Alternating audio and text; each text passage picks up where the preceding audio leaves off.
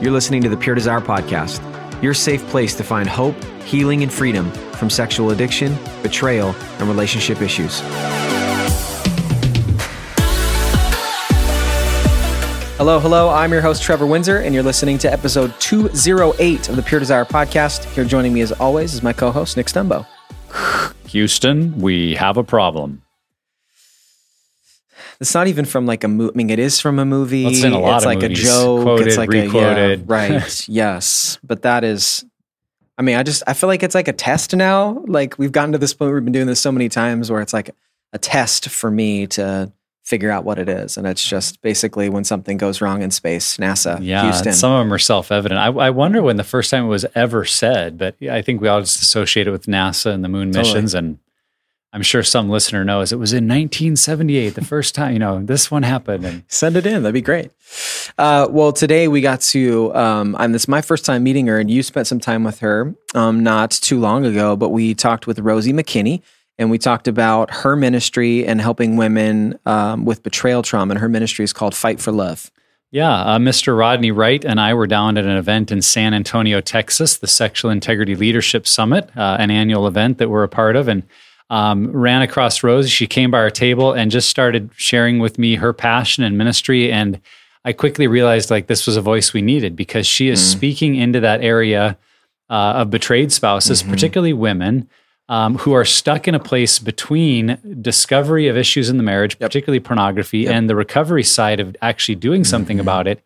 And in that kind of neutral zone, a, lot of women are getting really bad messages from Yep. society and culture, and unfortunately, even sometimes in churches about how to fix the problems in their marriage that, as we've seen more often than not, cause more problems. And so I, I love that Rosie Makinney and her ministry, Fight for Love, they're not looking to be um, the the solution, if you will. They're looking to be the bridge Yep. to help women Yep. get from that place into recovery groups, counseling, intensive treatment if they need it, like whatever it is. Mm-hmm. Yep. They want to be that link, and I just I think that's so vital because there's so little of that happening, Yeah. and there are so many women just stuck in that Yeah. in between place, and they don't know what to do. So I I think Rosie. Uh, She's a lot of fun to talk with. I, I think people are really going to enjoy this yeah, episode. it definitely is super good. Um, a lot of good perspective, and I think um, it's not going to be a new message per se, but has some new perspectives and fresh insight on betrayal trauma. Um, okay, so we've got a great episode for you. A few things: subscribe to the podcast. If you don't, we're on all the major platforms. And listen, Audible subscribers do it. Just look it up. It's there. It's free. You can do that. Follow us on social media at Pure Desire PDMI, and then also we have these full episodes up on YouTube. And then lastly, man, we're getting close. We're getting really, really close to the first ever in person Pure Desire Summit. Yes, we are. Yeah, coming up, and you know, hopefully, people are starting to think about that they could travel here and not only see you know you and I and our smiling faces in Yes, person. So good. Um, they could grab some McMenamins spicy tater tots. They could take a trip up to Multnomah Falls. Like so good. coming to the summit could really be the full meal deal. That you not only Mm, I see what you did there. all this encouragement and and um, strength to your own journey. Yep. You get to have this fantastic experience with us, and we're working hard to put it together and hope that whether someone joins online because that is an option, or comes and joins us in person, that this will just become that annual highlight to say this. This reminds me of why I'm in group, or why I'm leading group, Mm-hmm. or why we're on this journey because. We all get into places where we feel a little discouraged or like we're spinning our wheels or Yep. we're lacking focus. And this is just one of those great refocusing points and a lot of fun, and we're looking forward to it. Yeah, and if you want to buy us Cajun Tots from McMenamins, we'd be happy We to go with you there. Yes, absolutely. Um, I will say this: we are going to be exploring the inner world. We are going below the surface at this summit, and so if you'd like to register, go to puredesire.org slash summit. We have in-person and virtual tickets. puredesire.org/summit. All right, here is our time with Rosie Makinney talking about her ministry, Fight for Love, and how they help spouses who've experienced betrayal trauma. All right. Rosie, and then tell me, Makinney, is that how we say the last name? Makinney? That is how you say it. Okay, Rosie Makinney, welcome to the Pure Desire podcast for the first time. It is my pleasure to be here. It's it's quite an honor to be invited. So thank you very much, guys. Absolutely. I uh I've this is the first time we're meeting. Uh, Nick was telling me a little bit about uh, was it SILS? You guys were at SILS and had some conversations. Sexual so- Integrity Leadership Summit. yeah, Most people have no idea if No, we don't say the You're right. You're right. initials there. but um, Nick was telling me about your ministry and the story, and just felt like it'd be a great opportunity to have you on to talk about uh, your ministry, Fight for Love, which helps women. And I was looking through the website and all the material. Uh, you help women who have had porn invade their marriage, and I love that language. Um, that idea of it's not something that's welcomed; it's something that barges in, um, and for I mean that we don't know and we're not aware of. So uh, this is very much in the realm of what we do, and so we're really excited to yeah, talk through it. So, um, first, Rosie, why don't you just tell us a little bit about your ministry, um, Fight for Love? Um, it was born out of your story, but could you take just a few minutes, share that with our listeners, your story, and then how this ministry was birthed? Absolutely. So, my story is similar in many ways to a lot of wives' story, in that I have the same arc, I have the same experience. However, the timing is very different. In that I actually did my experience over two relationships. So, before becoming a Christian, I was in a long term relationship with an unrepentant porn addict, and I tried everything I could think of to get this out of the relationship. Um, but nothing worked. And it was the loneliest, most painful, horrible, Yeah. traumatizing, shameful experience. Wow. And that that all fell apart. Um, and now I become a Christian and I meet my beautiful, shiny husband who has been a pastor um, and has been open about his previous struggles with pornography, but he admits them. He doesn't want them. He says he's got it sorted. And I'm like, yes, I've got one of the good guys. This is not going to be a problem. Very soon into the honeymoon, I realized that this is still a problem because it doesn't just manifest um, you know, inside the bedroom, it manifests outside in other behavioral issues. And I could see all those warning signs. And and I I think I had sort of a PTSD trauma reaction, like I've been here before. I know how this goes. Mm. I Yep. cannot do this again. I literally cannot, even though I'd left my country and my job and my family and made my vows in front of everybody I knew. It was like, no, I can't do this again. Wow. So I put my foot down really early and said, you need to get help or we can't move forward. Mm. And fortunately, he was done. He was ready to get into help. So we were thrown from the honeymoon into recovery, um, which was pretty traumatic. But ever since then, it's been, although a bumpy road, so at the beginning, it's had an upward trajectory. So um, he then retrained later on and became a certified sexual addictions therapist. I ran groups. We wanted to go out and share with people the hope and the freedom and the transformation that we'd experienced.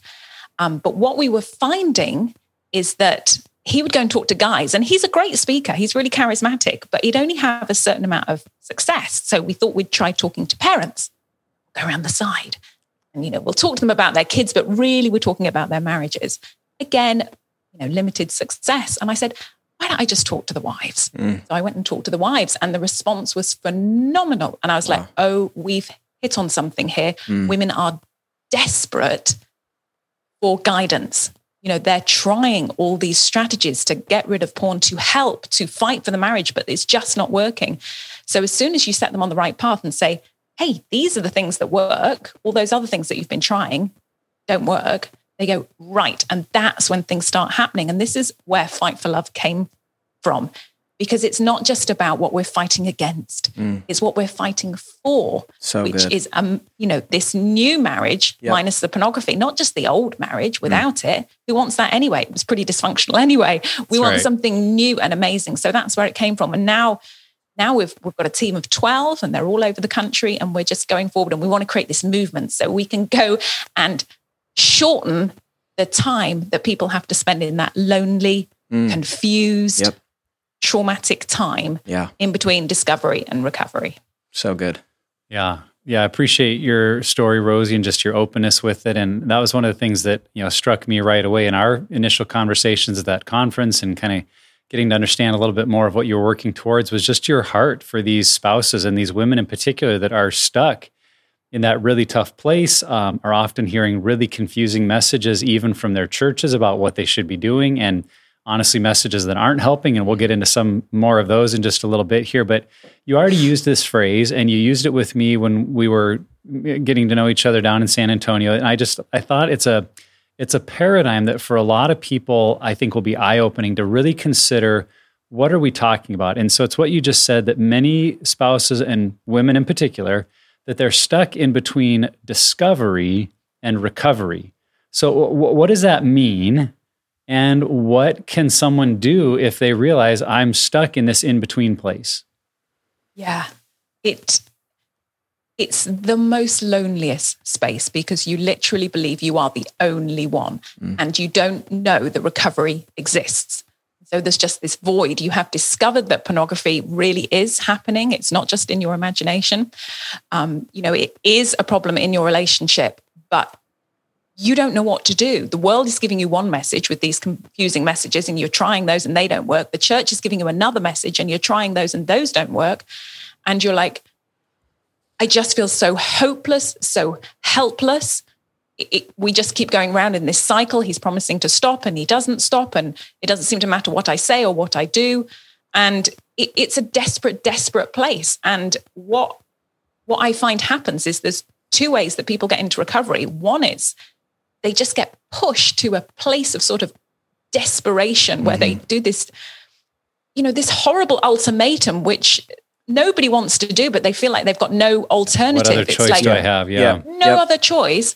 Or, you know, it's a God intervention and accidentally they stumble into recovery because some they bump into somebody and it's, you know, a divine connection and somebody goes, yep. Hey, there's a group about this. Here's a resource. Yeah, yeah we hear but many of those. Yes. Yeah but it seems more accidental than intentional. Right, and right. so we really want to a prevent people from getting to that point of crisis. We're all about early intervention, not crisis management. You know, you don't have to be on your knees or on the verge of a divorce to get into recovery. Yeah. And you don't have to stumble into it by accident. It's like, let's give you the information now. Let's just put it out there. Yeah. And and I do think that, well, I, you know, we've now trialed it. You know, the ministry's been going, you know, 18 months or so and women are flooding in and Gosh. taking action. Yeah, and it, it's funny because I um, funny is not the right word, but it's interesting and ironic to me that if more people, because the cult, the church culture I grew up in, there's a lot of silence around this in general um, from both spouses, from a struggling spouse and from one who is suspicious that um, the porn or sexual brokenness is somehow a part of the marriage. Um, and even when things blow up, there's still this kind of like cloaking it, and let's still hide it. Let's try to like manage the like I don't know rollout of this and some and it a lot of it is image management and a lot of it is um gosh I feel like in some ways we do it to protect the church quote like uh, we don't want other people to know what's going on here kind of thing. And what that does is that sets up the uh, what you're talking about women in particular that sets them up to feel just what you were saying. I'm completely alone. I'm the only one who's stuck in this in between and I, I just I wish more and more and I'm so glad to hear what your ministry is doing because you're giving voice to something that is an experience across the board for so many people. But the cultures that we're in don't exactly know how to handle that balance between honesty and transparency and protecting the church, protecting reputations, marriages, all of that. And it's a, I mean, it's messy. It's not a clean process, but yeah, it's just there. Uh, there is this lack of voice to it. I'm, I just it pumps me up to hear what you guys are doing. Yeah, it, it's funny, isn't it? You can sit in church and immediately we go to these worship songs that are so happy. Mm. And it's like completely missing the point that so many people sitting there are not in a happy place. They're in a lamenting, they're in a mourning place. Mm. And, you know, every time I hear we're trying to help those poor people out there who are struggling in sin, and I'm like, no, we're sitting right here, you yeah. know, talk to the people. And, it, you know, we don't you know, when we become Christians, everything doesn't evaporate and it's like, I'm yeah. fixed. I no longer struggle. It's like, let's just get real. You know, we're far more of an mm-hmm. impressive witness to say, yep, we have a porn problem, but we also have a mighty savior who can fix it. Yeah. Come and find out about it. Yeah, absolutely. Um, rather than trying to p- pretend that we've got it all together because we because we haven't. Yeah. Yeah. Amen. And so for those spouses or for women, discovery being that moment that they're aware there is pornography in the marriage, there's maybe other unwanted sexual behaviors, and then recovery being that they are in some kind of proactive recovery program with others dealing with the problem. And what I heard you mention when we talked was how for some women, they might be in this place not just weeks or months, but they may be in that place for years. Is that right? Yeah. Yeah. I had, um, I remember one group I had women in their 20s and women in their 70s. You know, mm. had been doing this for 50 years. And wow. it's like, you don't need to do this for 50 years. Yeah. You know, yeah. let's get them in recovery now because you know just like you guys are doing there are there are so many amazing ministries out there that we just need to tell people about it's like the help is there the hospitals are open totally let's just get the people there yeah absolutely okay so um and i kind of already dipped into it i'm sorry a little bit with this next question but we can hear some of these wrong or negative mes- uh, messages when we're in that in between space so, from your perspective, from your experience with women in particular, what are those messages? And then where do they come from? Where do we hear those messages from? Great question. I think the biggest one is wrapped up in this sense that somehow we are to blame, we are responsible, we have caused this. It's some sort of lacking in our sexual intimacy that is causing him to look somewhere else. Um, so not only is that really, you know, shameful and blaming, but it also gives us the false hope that somehow we can fix this. If we just try hard enough, you know, we can fix this. And it's just not true. Um, so women are, um, you know, women who believe that the way to stop your guy from acting out is to have more sex are having obligational sex. Mm. Um, and this is extremely traumatic and harmful to her and to them. It's not giving him what he want, what he really wants, what he really needs, mm. um, and so it it it just bypasses the the understanding that what this is all about. You know, this is not about a, a lack of sex or a lack of good sex. This is, you know, as you say many many times on your podcast when you get into sort of the, the brain chemistry this is a process addiction mm-hmm. this is not because you are lacking. You can never compete. Um, but your question of where do they come from? Where does this message come from? That that's a really good question. Um, I I think what one place it comes from is this just disregard of the woman's sexual experience. Like it doesn't really matter, to be honest, if she's doing this out of obligation. Um, mm-hmm. Which is and that it's harmful, that doesn't really matter, which kind of is not that dissimilar to pornographic ideology that it really doesn't matter if the woman doesn't want it. It's not about her enjoyment. It's all about male entitlement. And this was this is not God's design for sex. This is not healthy sexuality, a mutual, consensual, informed experience. Um, and I think I think it really that this message that somehow, you know, guys have this need that we have to fulfill or they're going to explode really devalues guys, um, and it, it, it it sort of says that they're incapable of understanding God's design for sex. That yeah. this is a mirror of the covenant love, yeah. and that they can't quite grasp it. And I I feel that that's really offensive to guys as well as women. It's like we're undervaluing everybody's ability to actually grasp what sex is all about mm-hmm. because we can't do the hard job of breaking through that shame and going, hey, we've got a problem. We're broken in this respect.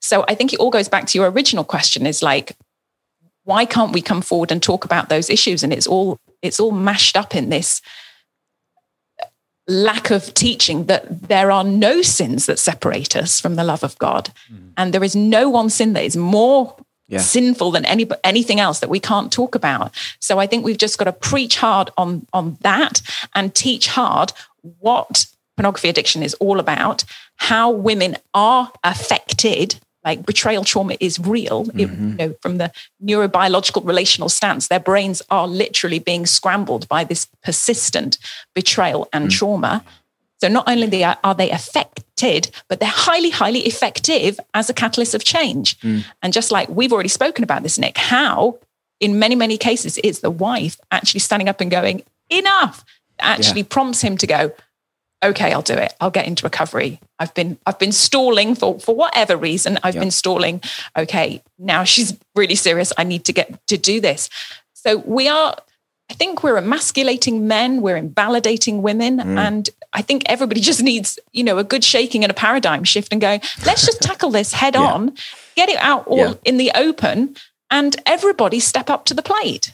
Yeah, that's good. Yeah, that's that's such a great reminder that really in some of these messages we are devaluing men by treating them like these carnal beasts that have no control over their desires, and so we better all just do our best to help them meet this insatiable need. And it's like, whoa, whoa, whoa, like God, God gave us a spirit of self discipline and of mm-hmm. courage and of strength, and and it, particularly if we're in Christ, there should be a belief that um, men don't need a woman to fix his sexual problems because that's such an abdication of responsibility yeah. and and being a man and really being an adult in so many ways is about holding on to responsibility for mm-hmm. our choices and actions and and not putting that on other other people. So I I think that's a great uh, observation. And uh, what I wanted to bring up is on the flip side. I think many times women do get the negative message of, well, it's it's your job to fix this, and we hear the really sad stories of the couples that will go to their pastor and he acknowledges he's looking at pornography, and the pastor looks to the wife and says, well, how much sex are you giving him? Yeah.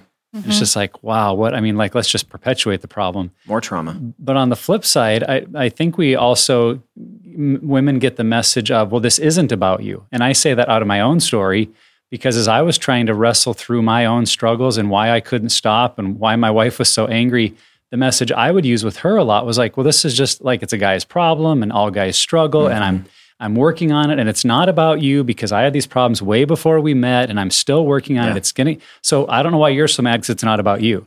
So on the one hand, women get the message of well, it's all about you to fix it, but on the other hand, they can hear it's yeah. really not about you. So you and really what that was doing, what I was doing, and what I hear in the messages from other, you know, men, churches, wherever this might come from, it, it's saying you shouldn't be so emotional or you shouldn't be so angry. It's it's really yeah. devaluing the trauma that they're feeling and the, the, betrayal. Yeah. And yeah. I was really blind to that until we got into our recovery process. But I, I just wanted to bring that up that I think women may be getting kind of a double edged sword of on mm-hmm. the one hand, it's your job to fix it. But on the other hand, you shouldn't really be that mad about it anyway because it's it's not really your issue. It's so confusing. That's such a confusing message to get. And I, as you guys were talking, one thing that came to mind for me is that we do get these messages. I mean, both men and women. Um, but in our conversation for this context, women get this message from their family of origin as well.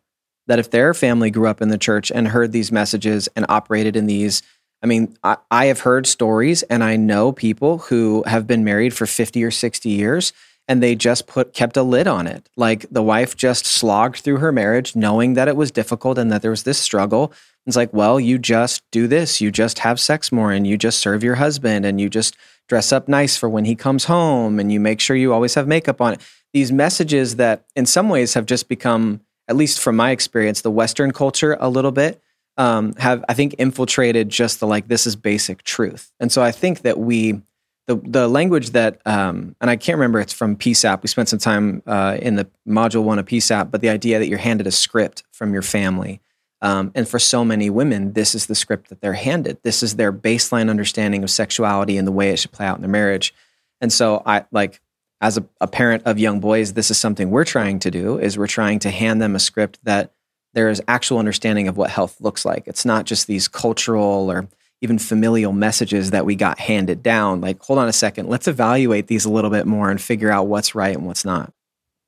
Yeah, you're, you're so right. And just think what that does to a, to a woman's heart. So your husband has this insatiable need that you're the only one who, who can uh, satisfy, but it's not really him because you know that his head is somewhere else. But yet you've got to keep doing this and it's making no difference. Wow. And, you know, Sheila mm. Gregoire, who I think you interviewed recently, yep. um, in her study, you know, mind blowing statistics that came out of that study. But she found out that if women believe that, you know, lust is a universal struggle for all guys, if women are really steeped in that, 79%, so eight out of 10 women, only have sex because they feel they ought to. So their own desires, their own sexuality, who cares? And, you know, this is why we've got 50% of women who can literally take it or leave it. Hmm. You know, it, it's absolutely devastating. And I talk to so many wives who are just like, if I never have sex again, I really don't care mm. because it's never been about them. It's never been about their beloved, the one who's supposed to cherish them, seeking their heart. It's just about using their body while thinking about other people. It's mm. absolutely devastating. Yeah. Um, And, and that's why we need so drastically to get this out in the open because it's not permanent. It is reversible. Mm-hmm. you can restore and rebuild and have an incredible intimate union in all aspects of your relationship. Um, but you're going to have to fight for it because you're wading through this cultural mess this sort of maybe family of origin mess this church mess um, and really seek the truth because um, you know the enemy is stealing, killing, and destroying. Yeah. And this area seems to be a particular favorite playground of his. Yeah. Mm. Yeah, so we're going to turn the corner towards really the you know positive oriented like what can we do but before we do that just dive into one more thing here because we've been talking about it but I'm curious to ask uh, kind of another angle of it because I know we have a lot of leaders that listen to this podcast and pastors and um, so, why do you think that message to women in particular persists that says, well, you could help fix your spouse if you were just more sexy, attractive, fit, you know, whatever, Fill available? Why do you think that persists? Because I think if we were all to step back, the idea that like I can help someone else fix their problems would be almost universally rejected. Like, well, that that doesn't work. It's not my job to fix your problems. But in this area, it seems to persist. Like that's the advice we give why do you think that is? Why do you think we haven't exposed that for the flawed advice that it is? Great question. Great question. The thing that always puzzles me when thinking about this very question is pornography is an idol. We are worshipping a demonic idol. So there is an idol in your household. So why on earth would you encourage wives to join them, to compete with the idol? Why not do everything they can to tear it down? It, it, it makes no sense. It's almost like we, pornography has become so normalized and ubiquitous that we don't even see it for the idol that it is. And if, if, if your husband was worshipping a demonic idol in any other more obvious way, if they were doing Ouija boards or something, you, you, there'd be no way that, that, the, the advice that's given to, wife, to wives about pornography would be given.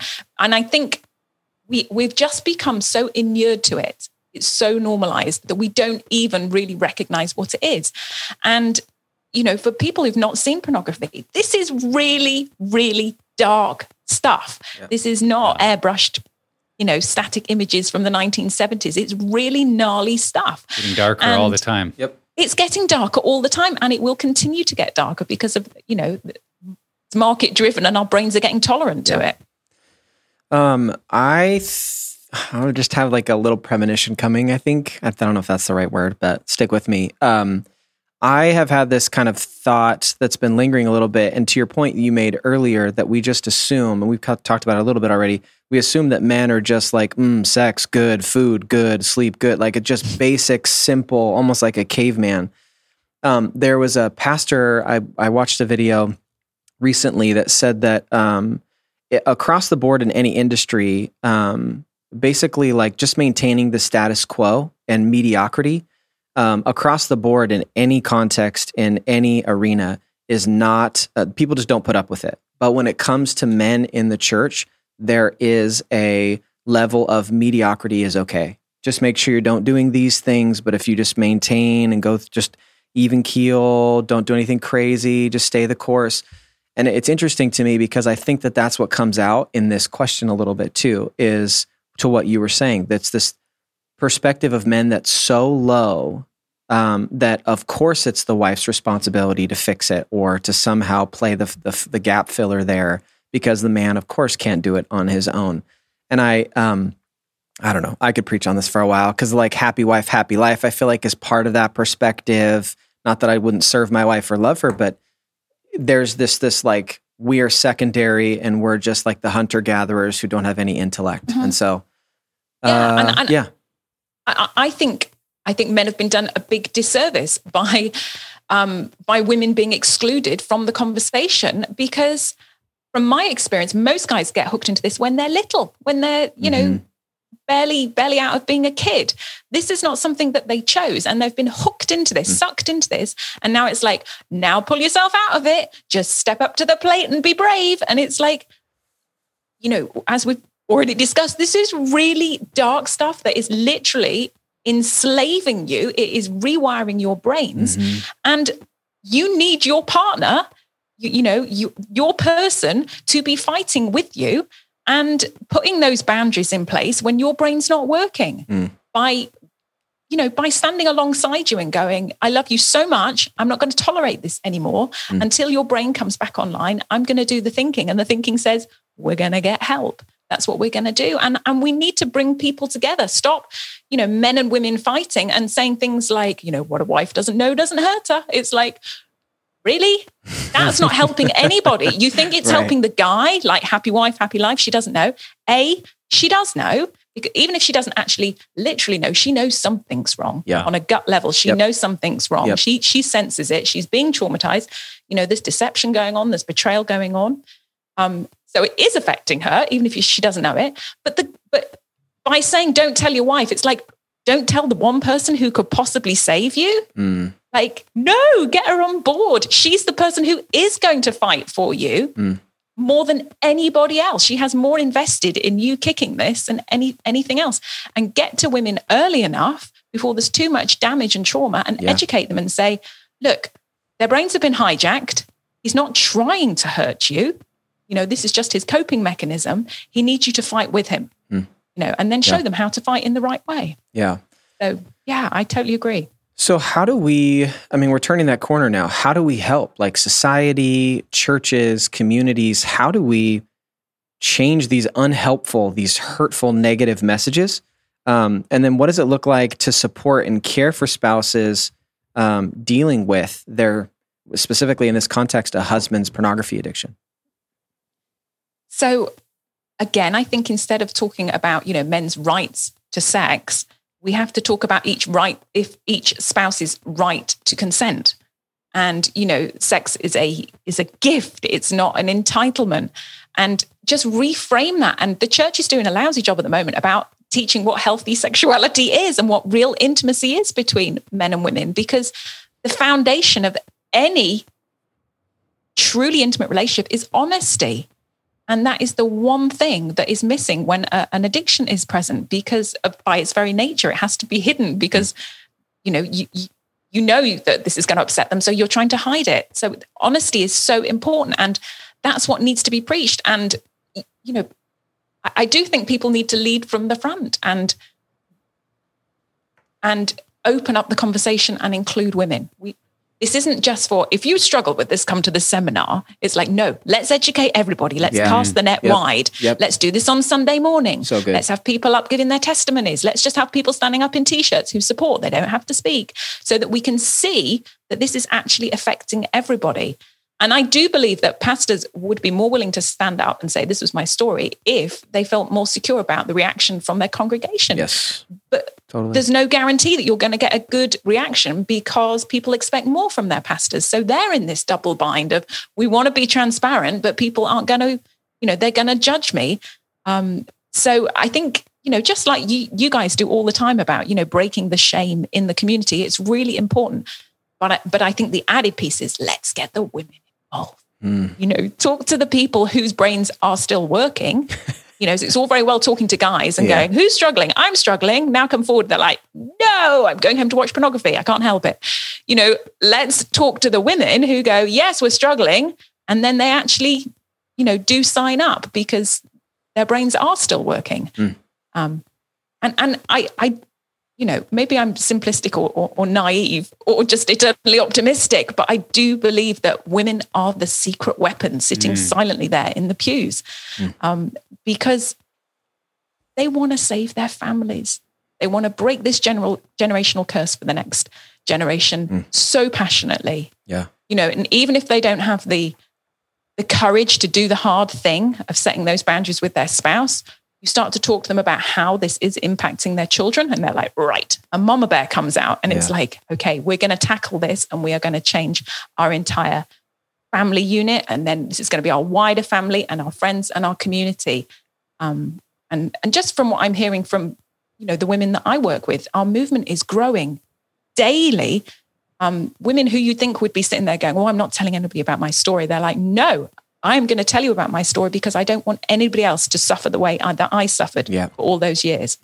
Yeah, that's such a powerful observation when you think, even from kind of a brain science side, for someone who's dealing with sexual brokenness or sexual addiction, they are stuck in a level of, of denial, rationalization, minimization. And that's not because they're a bad person that's just trying to ignore their mm-hmm. problems.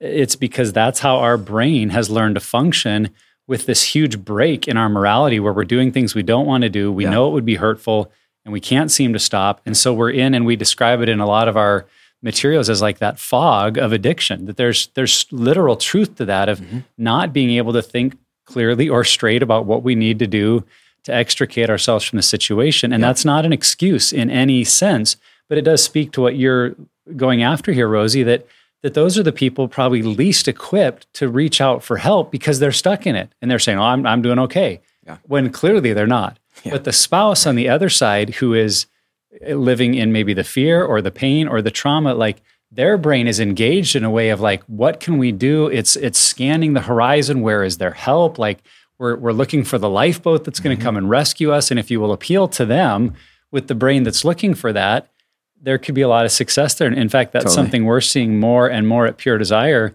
That when people call for counseling appointments and to start that mm-hmm. process, more often than not, it's the it's the spouse, it's the wife who's feeling the betrayal, the pain, the trauma.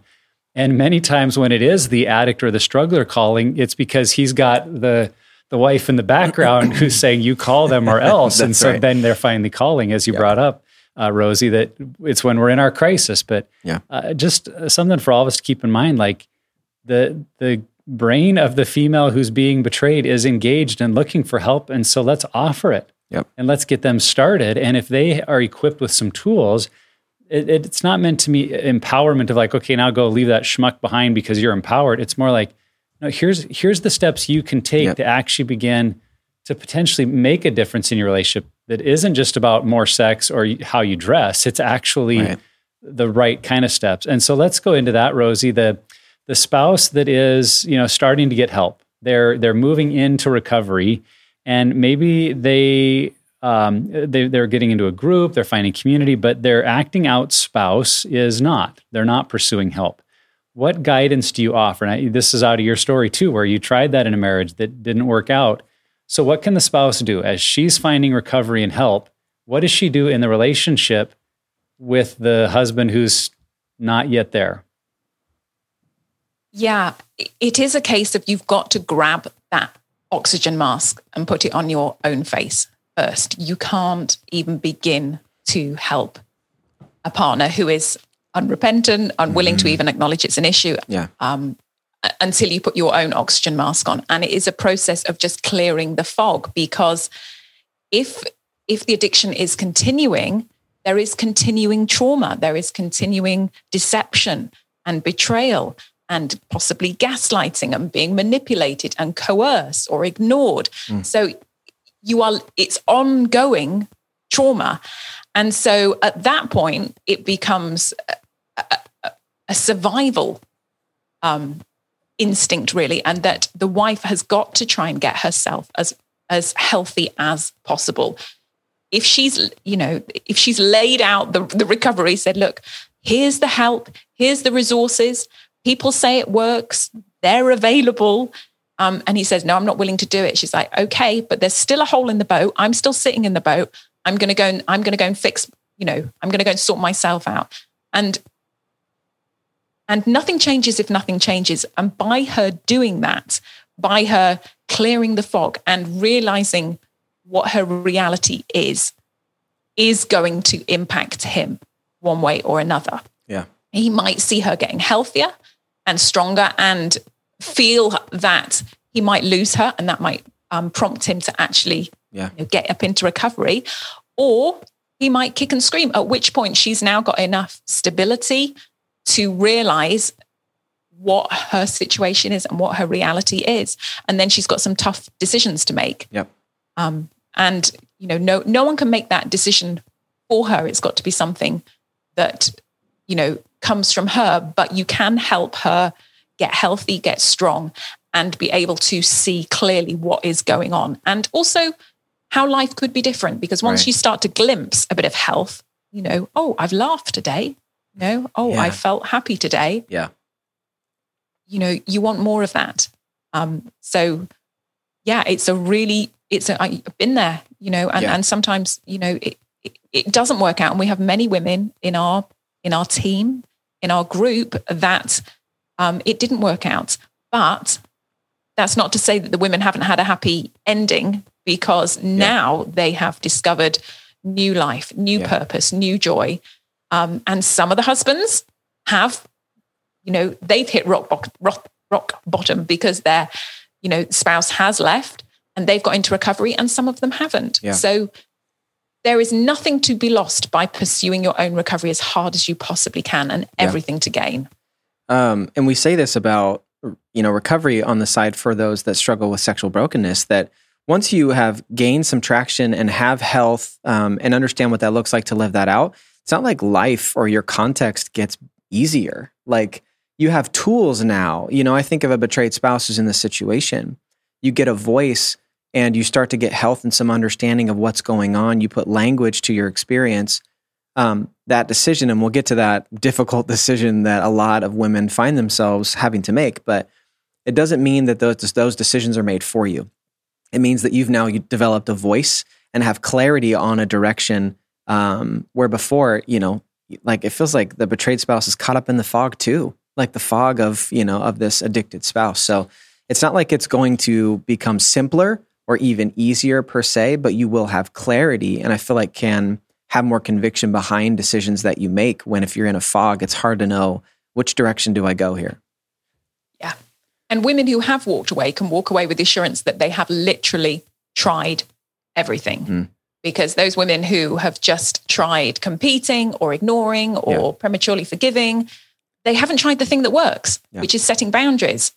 You know, and, and that breaks my heart when I hear stories who've, whose marriages have fa- fallen apart and they never did that bit. They never knew that that was what they had to do. They had to stand up and, Yeah. and draw that boundary and say, you know, we need to get into recovery. They just exhausted themselves and traumatized themselves and literally their hearts just broke trying so hard to fix it and it all fell apart. And it's like, oh, I wish, I wish that you had known what what does work. So at least you've tried that. Yep. Rosie, talk a little bit more about the word you just used, boundaries. Because I think for a lot of spouses, that's odd to think about because maybe the only boundary they've considered is either change or I'm out of here. Yep. And that could be a boundary, but I'm guessing you would say that's just a boundary. There's a lot of other ways we could create appropriate boundaries if our spouse isn't changing. So talk a little bit about about that word boundaries. Well, I mean, boundaries are everything, aren't they? Boundaries are, a, a, a- are my superpower now that I never had before. Um, but ideally, if you can start to do some boundary work in your relationship as soon as you start to sniff that pornography is an issue in your relationship, those boundaries are going to be so they're going to be so less painful to implement because it's going to be um, okay we obviously have an issue with pornography. Okay you're the one doing it but it, we've still got the issue. Yeah. and i i want us to get help. Mm. and i'd like you to be part of that but if you're not willing to do that or you can't do that i'm going to do that. So you're you're setting a very clear boundary. I am going in this direction. I would love you to be on board with me but i am going in that i am going in that direction towards health um, that could be an example of a boundary it doesn't have to be you know do this or i'm going to leave you it's just Right. making sure it's very clear that uh, your dysfunction and your you know enslavement is not going to determine the trajectory of my mental health and Yeah. future anymore So good. yeah taking ownership of my own like as a betrayed spouse taking ownership of my own direction in that and not um, tethering that to someone's addiction for sure. Um, okay so i am really interested in this in your response to this question because we have and you've talked about it already a little bit that people get to the point of separation divorce question mark what do i do? Um, so when they're considering that um, how do you help a person in that situation? This is such a hard question the more i think about it. How do you help someone discern the idea of sticking it out, persevering, like doing the difficult work over a longer period of time to fight for the marriage, and then the other option of separation or divorce? How do you help someone who's caught in that? Uh, man, it feels like just Should a I tension. stay or should I go? Yeah, to put simply.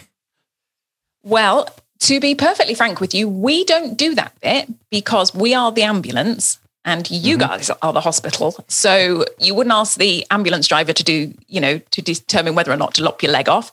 Um, you know, they are the ones just getting you to the hospital. There you Great go. analogy. So, yeah, it's super good.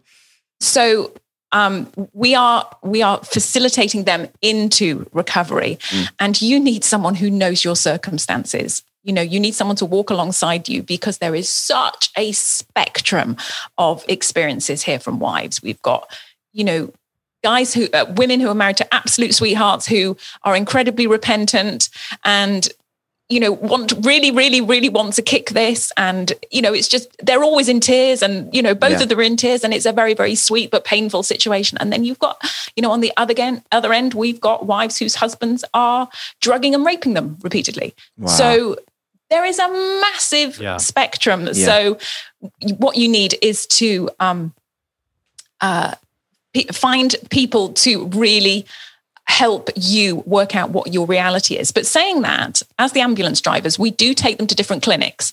So if I've got people on different ends of the spectrum, I'm going to point them towards different ministries. Sure. So if I've got someone in a very um, abusive relationship and the guy seems pretty um, unrepentant and you know she is really really suffering and i'm worried about her safety i'm going to point her towards an organization that that has expertise in domestic violence, emotional mm, abuse, yeah, all that yep, stuff. Totally. Um, and that's part of our job as well to sort of just help put them in the right clinic. And then those people are the ones actually going to help them mm. make those decisions whether they're going to stay or go. But I'm but that in almost every situation there's always an option C. Mm-hmm. You know, it might not be like I have to divorce or I'm going to stay with them forever. It's like, well, maybe you just need a holiday for a couple of weeks. Yeah. You know, if you look carefully, there's normally an option C. Mm. So you don't have to make a decision that you're not ready to make. And so that two week holiday might just give you a bit more clarity, yeah. a bit more experience of life without the craziness yeah. to help you make an informed decision. Yeah, yeah, such great wisdom there, Rosie. That mm-hmm. that these are major life decisions, and we we have very unique stories, unique situations, and we need people alongside of us that know the ins and outs of our stories that are really advising what's best. Because situation to, to situation, it may differ yeah. based on our particular marriage and background and everything going on, and um, and we we we do want to recognize the value of what you know what we'd call like a therapeutic separation that is an intentional space in order for progress to be made and to see if the marriage mm-hmm. can work. And so for for people to hear like there's there's almost always an option three or or, or C that you could consider. Yep. And if if someone that cares about you knows your story well can be a part of that decision making process, mm-hmm. it's more likely you're going to arrive at the one that is that is really right and best for you. Yep. Yep, absolutely. So, Rosie, speak to the other side of this because for this podcast, we do have a lot of listeners who are men in recovery. And thankfully, in many of those stories, their spouse is also in a recovery group or maybe listening to the podcast with them. Um, and then we, we do have men in recovery whose wives have not engaged, or, you know, it's your problem. I don't want to deal with it. Uh, but their, their heart is to restore the marriage, to rebuild trust, rebuild intimacy. So, what would you say to that husband, or, you know, it could be a wife who's rebuilding trust, but you know, let's be honest right now, it's more often than not a husband. Uh, they've been the struggler, they've been the addict, they're pursuing healing, they're pursuing recovery. What are the best things they can be doing to support their betrayed spouse and show their genuine desire to change and rebuild the relationship? Oh, that's my favorite question ever. How can guys help? Um, just before I start, um, if you've got a, a, wife who is really resistant to getting into, into recovery, I would just um, send her a link to our podcast because that's our whole job getting people from discovery into recovery. Mm, so nice. maybe we can help you out there because a we try and make recovery. There you go. Yeah, we awesome. just we try and make it as enticing as possible, and you can listen to all us chatting, and you you you you can hear what recovery sounds like. And it's like, well, they sound like a fun group of women. Can't be all that bad. um, that's, you know, one of our big goals to sort of like just normalize it and make that first initial step just a little bit less scary. So, A, we're a resource. Um, but if your wife um, is get, finding support, a big thing you can do is just be patient. Mm-hmm. Just be mm-hmm. patient. I know yeah. you've done your disclosure and you're feeling very proud of yourself. And, you know, mm. what's her problem? Why? You know, yeah. she knows everything now. Why is she not trusting me? It's like, okay, it's going to take a really long time. Yeah. her entire world has been upended.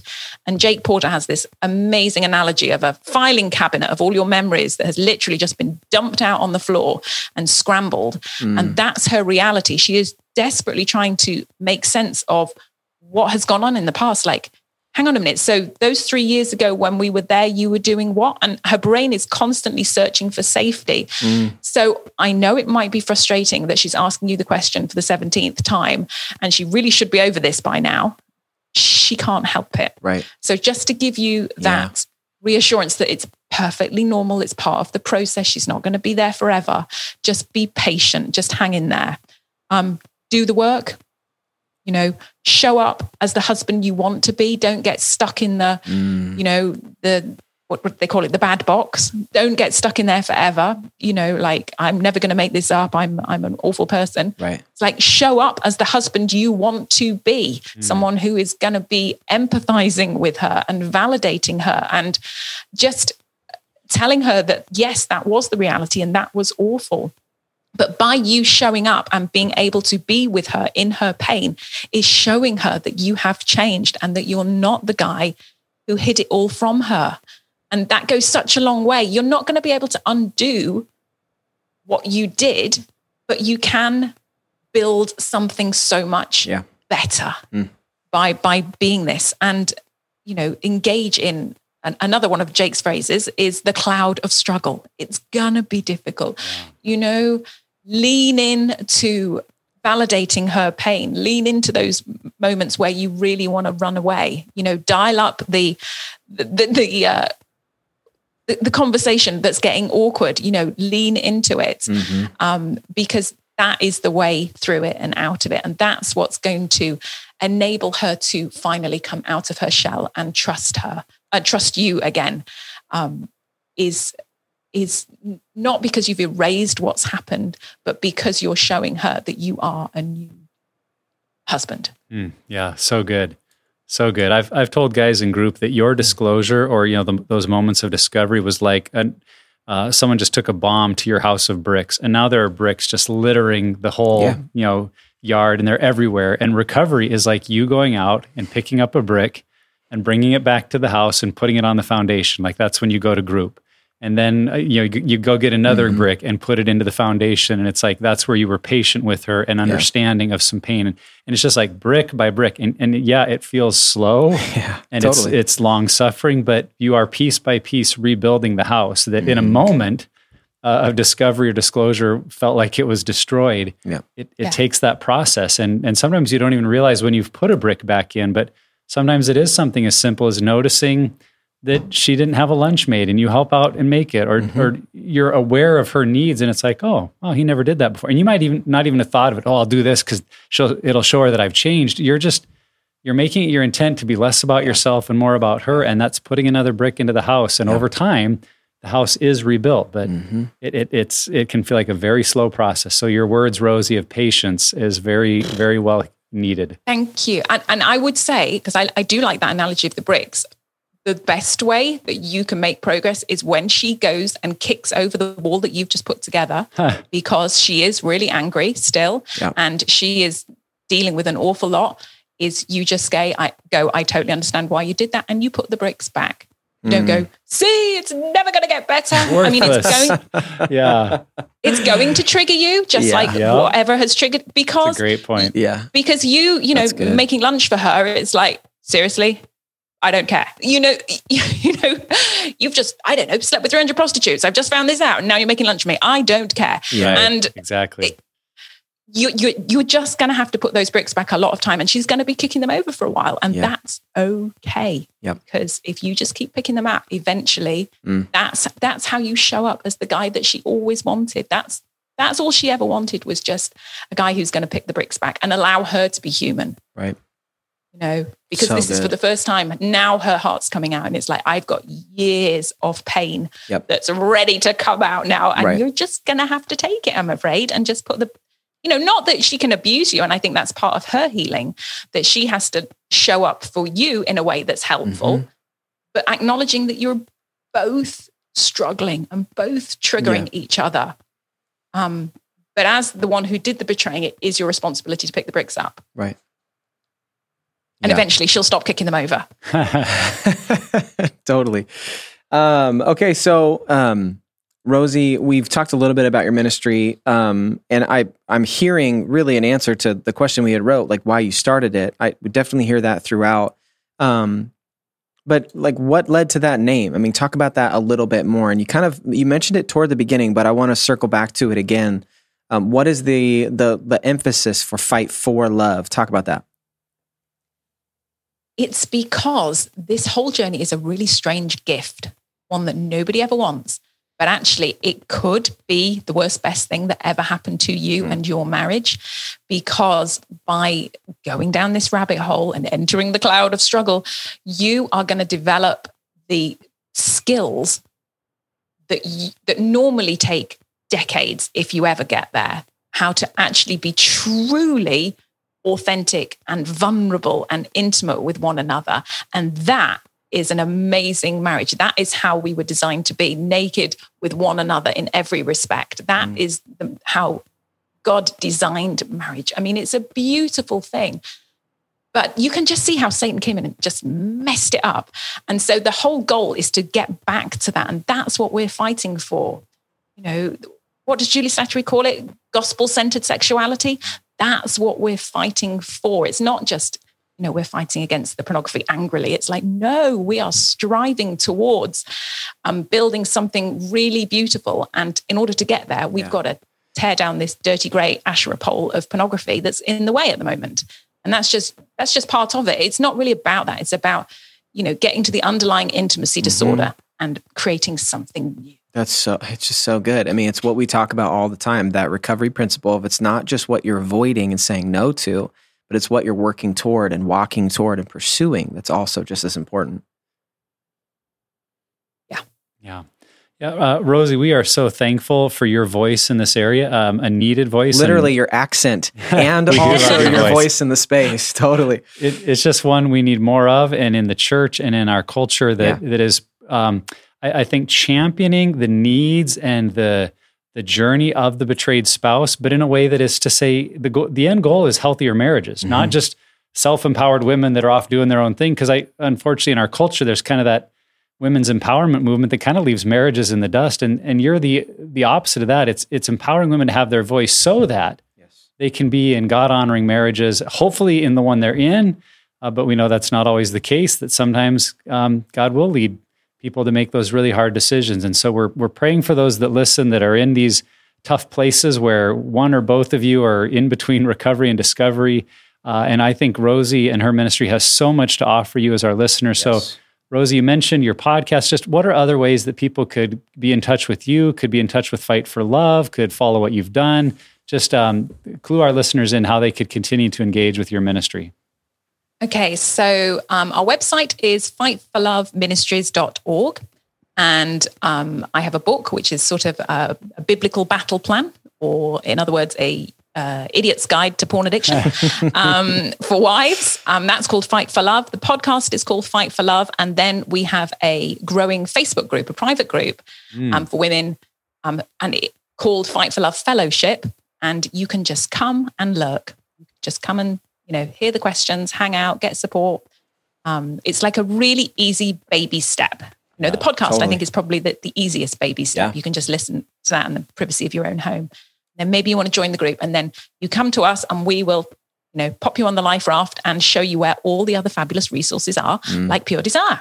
And I just had, I was just interviewed Ashley, and she's going to be on our podcast. Fantastic. Great. Yeah. So um, that was a really cool interview. So very, very excited about what you guys are doing because there'd be no point in me doing what I did if there was nowhere to take people. Yeah. Thank you. Yeah, we appreciate thanks, that. Rosie. Yeah. That's cool. I it just it becomes so clear like obviously sexual addiction and brokenness are entering relationships and when it does it's so damaging um, but Rosie the biggest thing I'm taking away is that I that that truth that we should be involving both spouses in uh, really what we're doing is we're fighting for marriages, as we've already talked about a number of times, that this restoration process is not so just one person and one person can get healthy, but that this marriage, these two people together, can get healthy. So, thank you, number one, for being with us today. It was so great with you. And then also, thank you for what you guys are doing with your ministry. Thank you. It's been a pleasure to, to spend time with you today. Thank you so much. Yeah. And wherever you're at on your journey, Pure Desire is here to help create a roadmap for your healing. If you or someone you know is impacted by sexual brokenness or betrayal trauma, go to puredesire.org and let's start the healing journey today. Don't forget to subscribe to the podcast. Each week, we put out new content to help you on the road to freedom from the effects of sexual brokenness and betrayal trauma. And lastly, never stop being healthy.